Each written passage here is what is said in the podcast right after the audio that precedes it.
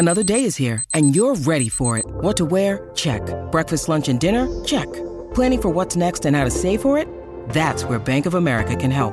For your financial to-dos, Bank of America has experts ready to help get you closer to your goals. Get started at one of our local financial centers or 24-7 in our mobile banking app. Find a location near you at bankofamerica.com slash talk to us. What would you like the power to do? Mobile banking requires downloading the app and is only available for select devices. Message and data rates may apply. Bank of America and a member FDIC. When you need mealtime inspiration, it's worth shopping Kroger, where you'll find over 30,000 mouthwatering choices that excite your inner foodie. And no matter what tasty choice you make, you'll enjoy our everyday low prices, plus extra ways to save, like digital coupons worth over $600 each week. You can also save up to $1 off per gallon at the pump with fuel points. More savings and more inspiring flavors make shopping Kroger worth it every time. Kroger, fresh for everyone. Fuel restrictions apply.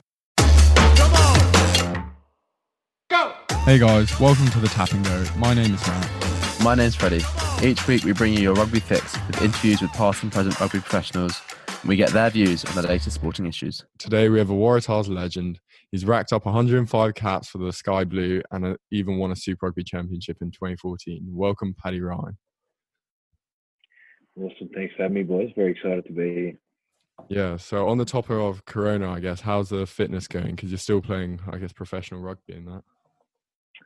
Yeah, yeah. So I'm uh, I'm contracted in Japan, and then I also play over in the states when I can. Um, obviously, not much, not much of that going on at the moment with everything going on in the world. So I got back from Japan mid March and uh, trained by myself for a while, which was pretty tough. I'm a front rower, so we don't like uh, fitness at the best of times, but um, I've managed in the last couple of weeks. Uh, they're letting amateur teams train over here. Some of my old clubs that I used to play for uh, Sydney University. Um, they've let me come down. A mate of mine's coaching first grade there, so I've been able to come down there, and I'm there. I like sign all the forms as a coach and do all that kind of stuff, and then I'm allowed to train with the boys and get mm. up. Um, have you had any inclination of when you're going to, if, if your season's going to get back underway, or if you're going to get any more rugby? So they cancelled our season in Japan um, so that's done. So we'll start again next year. Um, I think at the moment they're talking about either December or January. Mm-hmm. Uh, and then in America it was cancelled as well, so they'll be starting up Jan, Feb. So what I've kind of been trying to work it is do a season in Japan and then get maybe last four, five, six games of regular competition in America and hopefully San Diego in the finals, and then from there get into it. So yeah. Mm. yeah well, that's sort obviously going to be quite a long break for you from professional rugby. If you say December, January is when it starts, how are you going to sort of keep yourself going? Uh, well, it's uh, it's not hard because it's better than the alternative. It's better than actually getting out into the real workforce, and uh, I'll, I'll, be trying to avoid that as much as I can. So, um, I think for front rows, it's pretty important you keep your strength up because that's something that can take a little while to come back. Sort of. So, if you only had an eight week preseason and you maybe hadn't been getting your particularly your leg and your core strength and stuff like that in, um, you could be find yourself a little bit behind the eight ball. So not having gyms, um, which we didn't for a long time down here. Um, I'm sure everyone's been the same. Um, and then not having connection to a good club here, it was hard to kind of get into a gym or get equipment delivered to the house or anything like that. So that was a little bit tough. But since I've been able to get back into the gym, things have been okay. Um, then in terms of fitness and stuff, it's a bit of a it's a bit of a punish having to do the straight line, but unfortunately we have to do it to be able to perform. So yeah, one to two sessions of that a week. I've also been training with an old teammate from the Tahs, a guy called Daniel Fitzpatrick. I've been doing a little bit of swimming with him, and then I'm big into my yoga. So I've been trying to keep busy with that stuff um, to make sure that I'm good to go when I get called back to Japan. Yeah, for sure. Nice. So I guess on that topic of Waratahs, so you won the champ in 2014 with a pretty strong team. It's uh, got lots of stars in it. What was that like? So what were the experiences of the season? Well, it was a pretty amazing kind of year. The Waratahs had never won a Super Rugby final. The competition had been around for I think 19 years at the time. Um, we'd always been kind of a strong part of Australian rugby in terms of we produce a lot of good players. Uh, but the Brumbies had managed to win two by that stage. The Reds had won one. Um, we didn't have any, which was a bit of a sore point for us and everyone involved with the club, um, supporters, players. So there's a lot of pressure there, and it was uh, it was a, just an awesome year. Sometimes you just feel like you you'd never mention it. I'm a little bit superstitious, so you wouldn't want to jinx it. But sometimes you just feel like things are gonna happen. They're just gonna they're gonna come out. And there was something something about the way Michael Cheika brought everyone together and the way he was with the with the group and the caliber of players we had that just felt really special. And um, yeah, sure enough, it uh, it all came together. Um, and all came down to that last kick, which Burnham put over, and yeah, we got to have a few beers after, which was good fun. Mm. And obviously, Mario Ledesma was another quite influential character in your career. What was it like being coached by him? Obviously, now the Argentinian head coach. Yeah, Mario's a uh, he's a he's a very intelligent guy. He's very charismatic. You know, I think he went to four World Cups. Um, he led the Argentinians to their best campaign. I think they came third in France in 07, I'm thinking. Um, yeah, look, he's. I think the impact Mario had on Australian front rowers can still be seen today um, with the likes of Taniela Tupou. I think Mike, um, Allan Alaalatoa is one of the premier tight heads in the world. You have got guys like Scott Sio, James Slipper. Like the impact he's had on all these guys' careers, um, he's still sort of shining through. He's, he's an extremely good coach for front rowers, and particularly for hookers and props. And um, and but for all forwards, he's got something to contribute. But I think particularly for those front rowers, he was really good. And I think fortunately, as Australians, um, we're still reaping the benefits of that now with the quality of young players that he spent a lot of time with, sort of in those years around 2015, 16, I think maybe even 17 before he left um, to go back to Argentina. Uh, certainly 16. So yeah, I think he was uh, he's been great for all, all of Australian rugby you talk about the front row there, so I'm front row player, but what sort of advice would he sort of give you? What's like the best tips you've had? So for anyone who's listening who's an aspiring front row player. Um, what so well the best advice we got from Mario was he, he sort of he was more sort of more Latino in the way he went about things. Australians are traditionally quite methodical in the way we go about rugby. Um, uh, I think I suppose the guy who I think about most would be someone like Eddie Jones, who's really big on guys making sure they hit their roles and do their jobs and that's kind of very Australian way to look at things all across all the sports that we play. But Mario, there's a lot of sense of feel and a lot of this is what you need to do, and you need to dominate your opponent by you know getting on top of them, um, using your emotion and your energy. So that he was quite big on that. But I think I think one thing you could say to just about all young front rowers that if you've got the size, it comes down to the work. If you're prepared to put the work in, I think the amount of professional teams there are in the world now, there's just so many opportunities out there. Um, and I feel like rugby is truly a game for people of all sizes, all shapes and sizes. And if you're if you're fortunate enough to have the shape that uh, is conducive to being a front rower, then I think uh, then I think if you, if you put the work in, you've really got a good opportunity to, make that into your career. Um, and so, yeah, I think it's one of the few games in the world where that's the case. I certainly think, you know, big games like soccer and stuff, if you don't have the fitness or certain body type, then it's going to be really hard for you to get picked up. Um, but uh, rugby's not like that, you know. We're, uh, we're, we're an all inclusive game. Mm, yeah. yeah. So recently we just had um Henry Hudson who said one strange the strangest pre-game rituals and I, I, guess you just mentioned you're a bit superstitious. Do you have any pre-game rituals that were a bit weird? No, nothing, nothing too pre-game. What was Henry's? What was Henry's um, weird shit pre-game? No, so he had. It wasn't Josh, him. Man. It was Josh Coward. So he um he would walk around the changing rooms naked to feel confident, and obviously it's sevens, so um they'd uh share changing rooms with the opposition or another team, and they and he said that he just got weird looks from um I guess his teammates in the opposition. yeah.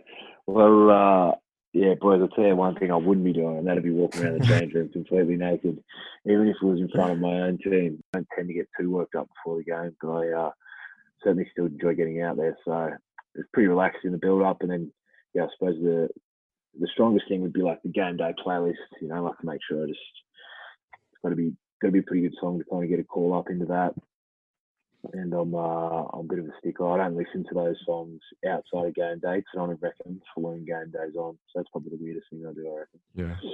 So I guess you um so you previously mentioned Michael Cheika and he was your Waratahs coach in 2014 and um I guess Mhm. recently in 2019 he recently I guess left the Wallabies set up and there's a lot of talk about I guess his character and sort of his coaching style. What was it like I guess as a player being involved with him? Yeah, I'm a big fan of Chex. I uh, I really like him. Um, he is a polarizing figure without doubt. You know, he's a uh, he's really captivates a room. He's very charismatic um, when he wants to be. He's obviously quite emotional. Um, he's got quite a good read on character of of, of blokes, uh, particularly guys in a rugby environment. He kind of understands who's who's really ripping in and doing the work they need to be doing, and the guys that, maybe aren't performing as well as they should, and maybe the reasons why. He clicked with some guys who other coaches perhaps haven't clicked with as well. Guys like Kurtley and Jacques Potgieter, he just really got the best out of those guys, and we saw them performing at a world class level for the Waratahs. And for Kurtley, that carried on for a couple of years after into 2015 and his stint at Wasps as well. Um, so yeah, I've always really enjoyed him. He, you know, he splits people. Some people don't like him, and I Cheik's very aware of that. I don't think he's too concerned by it usually when people when he feels like people take a swipe at his integrity, which is some of the stuff we've seen um, in the press over the last few weeks. Um, you know, he's going to come back. He wouldn't back down from a fight, but he's a great bloke. He, he's a great bloke to, to, to play underneath. And um, yeah, it's disappointing to see him go out the way he did because he would have wanted he would have wanted a better result. But, but yeah, I mean, he gave he would have given it his best. Knowing the kind of bloke he is, he puts a lot of time and effort into it. And he does some pretty weird and wacky stuff to try and get the boys up, which is uh, which is which was always a lot of fun. But uh, Such yeah, ultimately, I really like him. Uh, oh, I'm trying to think of ones you may not have heard. I mean, I think the first time he used to like bring these kind of souvenirs out and would make his own trophy for a big game. So the Chiefs won the comp in 2012 and 2013, and Dave Rennie was the coach of them actually, and um, they won it kind of off the back of being like tough forward pack, hard work with good back line, and we had a good back line. We we usually do it with ours. We needed our forward going to be tough and hard working, and so he designed this thing. So I don't know if everyone in the northern hemisphere knows when you play in Hamilton or in we we're playing New Plymouth this night. When you play in the Waikato against the Chiefs, they ring these cowbells and they're so bloody annoying. They just ring them the whole game. You're trying to throw a line out in, you're trying to hear a call from your ten. These cowbells are going the whole time. So Cheik. He got a cowbell made up and he put Waratahs versus Chiefs and the date and whatever. And he said, "We're going over there and we're going to win this off these blokes." He would use a little bit more colourful language, usually Cheik. And um, he'd say, "We're going to win this off these blokes because we're going to work harder and we're going to get the score." And then after, during the song in the sheds after when we're singing the team song, we're going to ring this thing very loudly and for a very long time. And um, sure enough, it was just a little thing that the boys really got fired up about. We went over there, we had a good night.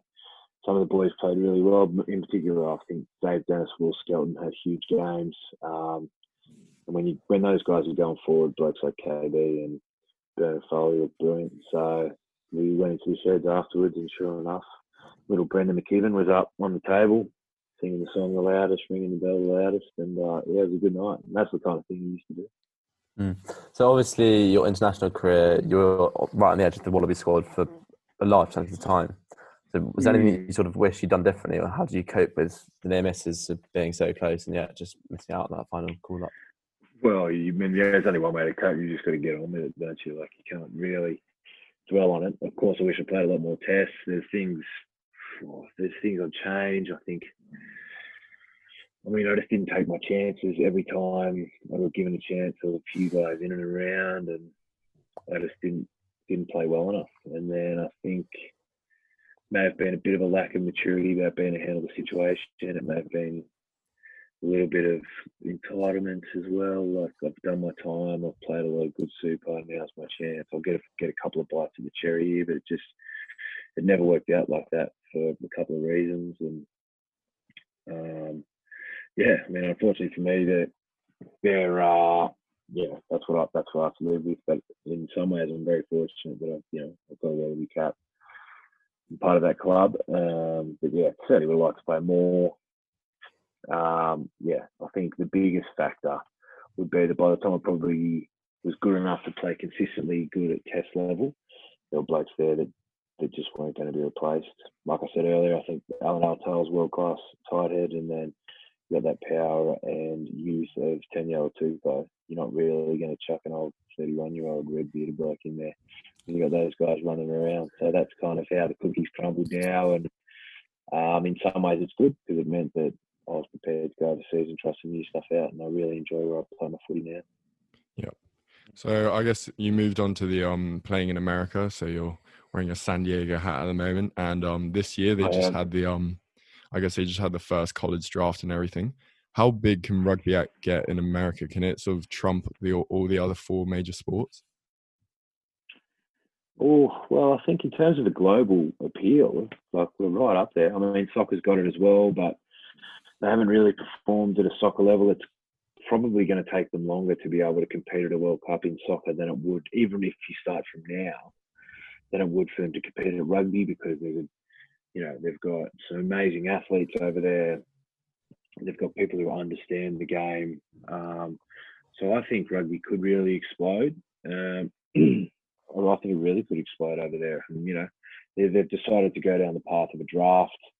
Um, so they're kind of a little bit of a hybrid between the MLS, which is the soccer competition over there, and then what you'd see in the NBA, NFL, or I suppose the NHL do it as well. Um, so, yeah, I mean, it's like it is kind of exciting, like a little bit of hype. I mean, there's not much sport on, so you're going to watch things. But I checked the draft out, saw who we drafted. You know, we drafted a guy um, called Pat Madden, who he's a San Diego local. His mum used to work at the club. So that was kind of cool. You like see that guy gets drafted, and you're like, oh, that's awesome. Like he'd be so pumped about that. And then Yeah. sure enough, I see on Instagram, he's there, like just absolutely stoked. Um, I don't know much about the other guy, um, Carzoni, I think, or something his last name was. But yeah, you know, good on him. He's come to San Diego. They're a great club. They've signed. They've had a couple of, you know, a couple of big signings again with Robshaw coming. So it's going to be a good place to be as a young bloke because you've got a lot of good old hard heads there. If Nania comes back, and I think Joe Pietersen will, then it'll be a good team to be. And it's certainly a great comp to play in. The money's not there compared to Europe and Japan, um, but it's going to become more competitive once the TV rights pick up for sure. You talk about Robshaw there, so obviously that's the big news in sort of the last week or so. What sort of impact do you think that was international former England captain that's going to have quite a big impact on the squad? Yeah, I mean, I, I, I'm not sure if I've played against him. The only time I think I would have played against him would have been in 13 when the Lions played the Tahs, but I'm not sure. I was in the British and Irish Lions. Um, but yeah, other than that, I'm not sure I've ever played against him. I don't know much about him other than he was captain and he's obviously a, um, you know, an absolute legend at Quins. Um, but I think the caliber of that player and the fact that he's come over a little bit younger, you know, Nonu's sort of in his late 30s, Bastoy at 13, even though he still has it, to be fair.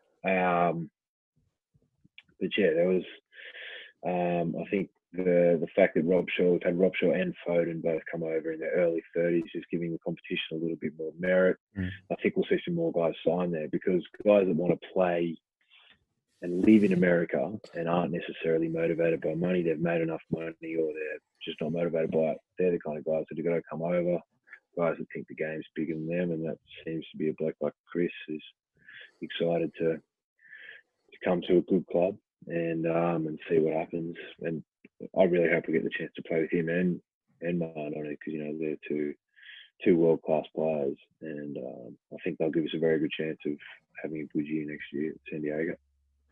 Yeah. Mm. So what are the, what what would you say are the main differences in sort of like routine and sort of mindset between the the squad in um at the Waratahs and at San Diego? Well, it's quite raw. So you get, you've got, uh, I mean, you've got some blokes who would be, I mean, there's no really nice way to say it. I suppose they're equivalent of a club player in Australia and, you know, an amateur player over in the UK. Um, and so they, you know, they compare like that. Like, um, you know, they like might be more inclined to have a drink midweek or, um, you know, things of that nature. So they, you know, their preparation isn't perhaps as professional. Um, and then you've got other guys from America playing your team who have played college football, and they've played in front of over 100,000 people more than sort of half a dozen times, which is just incredible. Like you think about the players in World Rugby who have done that, there wouldn't be many because there's just not many opportunities to play in front of that many people. And here are these guys starting, you know, there's a starting linebacker at San Diego who plays seven, who played who played at um, uh, Washington University, UW, and was unreal. There's the, there's a prop there who played at Fresno who was a centre there and captain of the team and played down in you know places in Texas where he's playing in front of 100,000. It's just unbelievable kind of um, to hear these guys describe. So they're obviously very professional, you know, and they're they're built like their capabilities in the gym are exceptional and all that kind of stuff. So you've got a real big kind of spectrum of players, and then I think the biggest thing would just be the understanding of the game would be the biggest difference is the, just the, just knowing where to run, timing your lines, passing, little things that are hard to do, you know, like passing your bad side, just things that you don't pick up quickly that just take time and just have to be ground out. They're probably the biggest factors. Um, and maybe the biggest sort of things holding the game back in terms of the spectacle over there. I mean, I, I think it's still a pretty good spectacle, but um, the faster that those skills and things can be picked up, the more likely Americans are going to start to love the game more, and then the, the more likely it becomes a real force in uh, in the global rugby competition. Obviously, NFL players are sort of a few of them are deciding that rugby is the way to go, and there's a couple who are going the other way. Did you see the Marquette? Uh, is it Marquette King? He tweeted, "If I played rugby, I would dominate it easily." And the All Blacks now invited him to training session. Yeah, what was yeah. your what was Uh, your view on NFL players thinking like well, they could rugby is sort of the lesser sport Yeah. between two? Yeah, well, I mean, there's some that would just be. I don't know how much you guys follow it. I got a little bit into it over there. There's this guy that plays for, I think it's the New York Jets or the Giants. I can't remember. His name. Saquon Barkley. And there's no way. Like, there'd be like ten guys on the team who wouldn't be able to tackle that bloke. He's an absolute beast. But in terms of the guy that was carrying on about it, this King guy, I don't know what he did before, but I think he's in the XFL or something now. So it's like he's not even in the top competition. He's a kicker. So I don't know. I went on his Instagram page when I saw it come out to see what was going on. He was doing a bit of hype off about some kind of deadlift jump at 60 kilos. So I wouldn't be getting too excited if I were him. I don't think he'd last very long against some of those blokes playing playing the back Mm. line for Australia, New Zealand, or or England. You know, um, it's not as easy as they think. Some of the guys over there, but certainly there's some athletes that you just some of the running backs and linebackers, guys like maybe he might be a little bit old now, but someone like a JJ Watt, they're just those guys just unbelievable athletes and would be able to play any contact sport anywhere in the world and give it a fair shake. Same as we Mm. see Sonny Bill do, you know, like the blokes are just specimens and have a work ethic, they're going to be successful. Guys who are just running their mouth trying to create a headline, not so much. Mm. Obviously you played in Japan, or you're playing in Japan as you mentioned, and so obviously the um, recent World Cup was such a big success, and sort of we Mm. saw how well Japan did. But was the club rugby is it all to such a high standard, or is, have they just managed to get such a good group to go for the international side? Uh, well, a combination of both, I think. So I started playing in Japan at the end of 2018 after my last stint at the Cars. And then there wasn't a competition in 19, or there was, but it was just a, it was a, like a round robin kind of knockout thing that wasn't very formal. Excuse me, because um, because of the World Cup. So the setup was different. So instead of playing in that, I played in America. So the difference in standard between two, the end of 2018 when I played there and the start of uh, this year, 2020, was markedly different. You know, you could really see the increase in physicality in particular because the Japanese are traditionally quite fit and have very good skills. They're usually extremely good at passing and like to play the ball fast, which is what we saw at the World Cup. Um, but yeah, the competition had definitely stepped up in terms of its level of physicality. And um, I really think they're going to have a product to sell outside of Japan in the in the near future.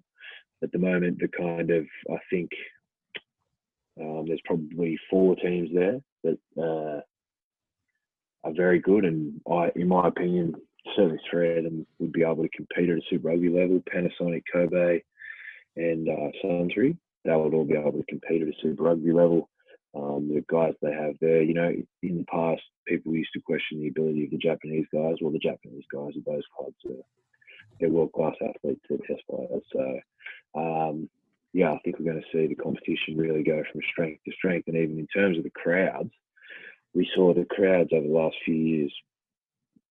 Uh, well, from 2018 to the to the start of 2020, there was a huge increase, even at Sanix games. You know, we're usually kind of mid-table, um, and we got 10,000 to our first game in a sort of 15, 20,000 seated stadium, and they were going nuts. It was awesome.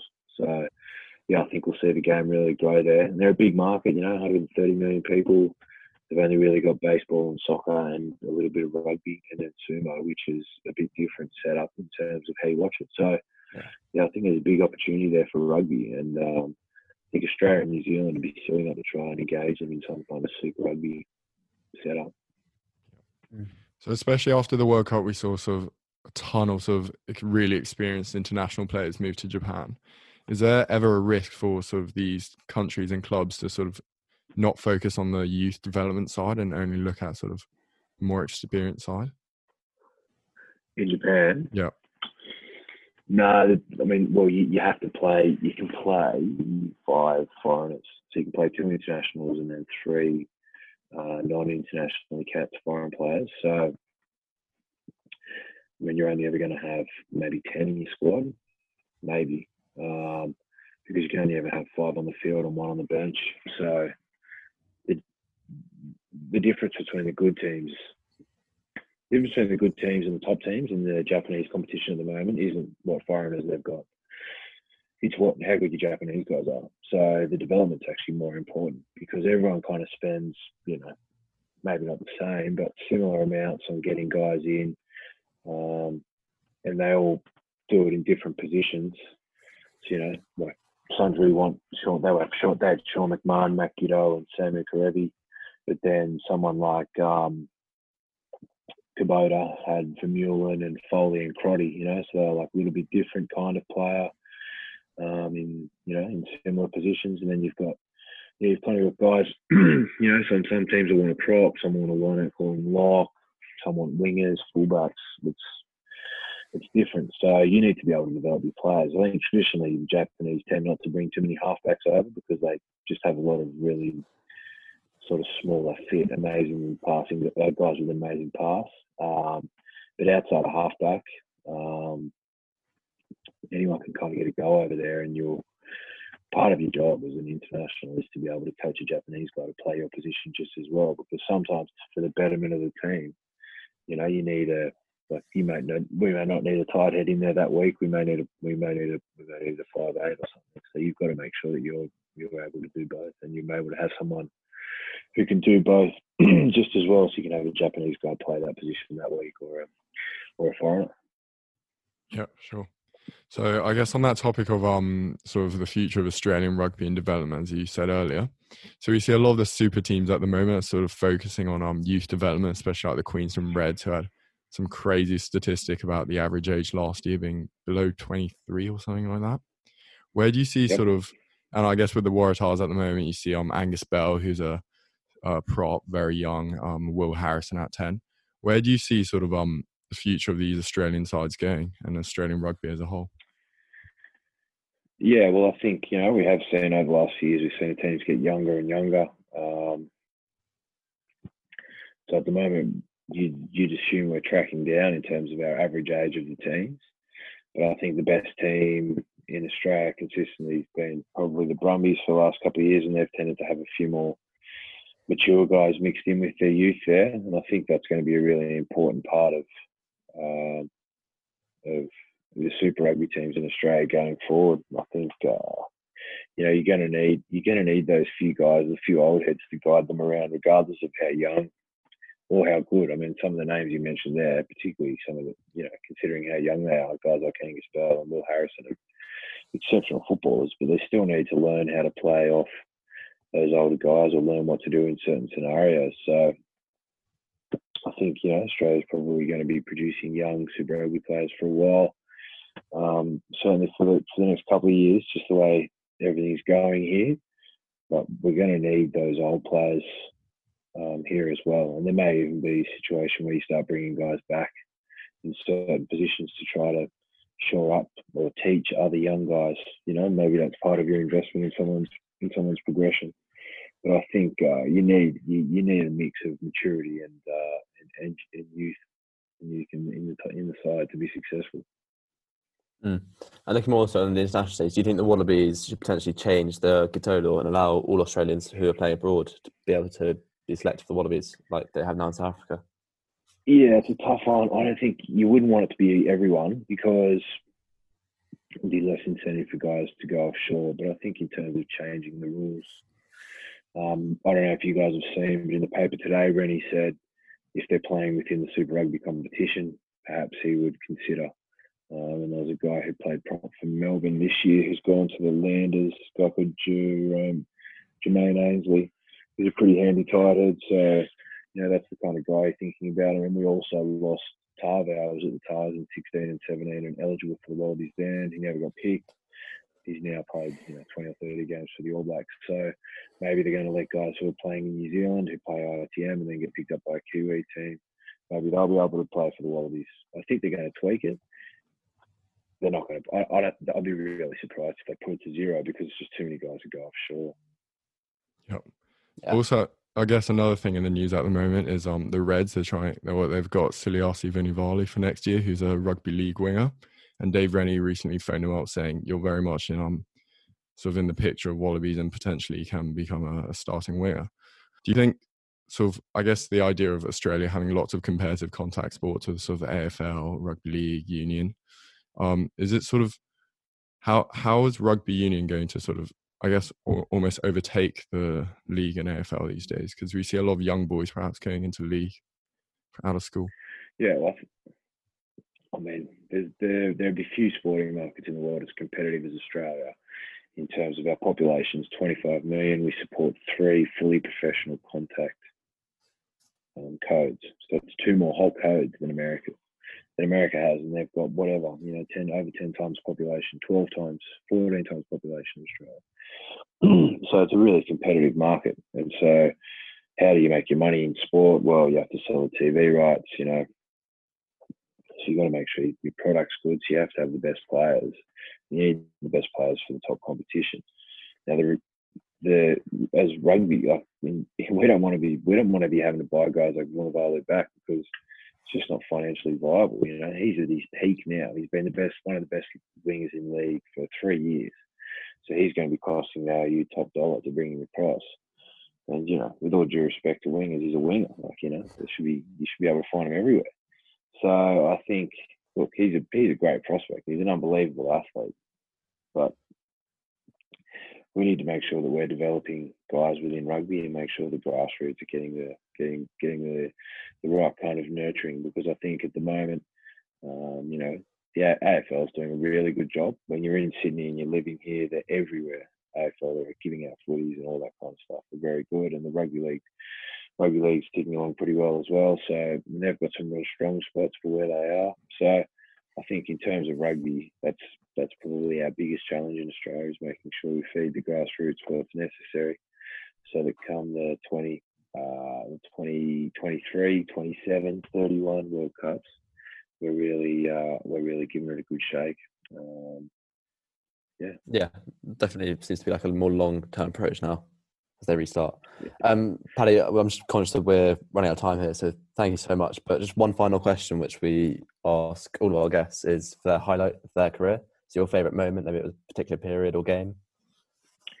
Uh, yeah, I mean, you couldn't go past winning the 2014 uh, Super Rugby final, but I'm sure that's quite a generic response. So I'd say three days after is uh, is is one of the most amazing three days. I mean, you'd think it'd be you'd spend the whole time drunk, but it wasn't so much about that. It was more.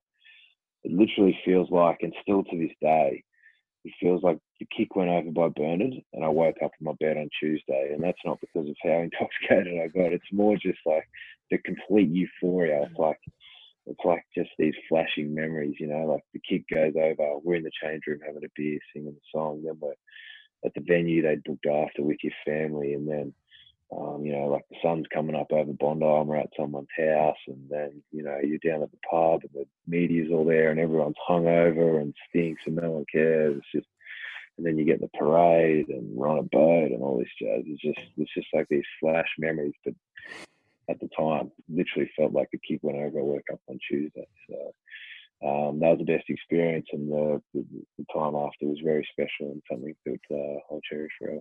Yeah, sounds like it. Um, Paddy, thank you so much for giving up the time. Obviously, time difference is really great for us. We've been really interesting, and I'm sure everyone who's going to listen to this is going to love hearing what you've had to say. Sure. Thanks, Freddie. Thanks, mate. You're doing a good job. So, uh, all the best with your future podcast. Thank you so much. Come on. Come on. Go. Sports Social Podcast Network.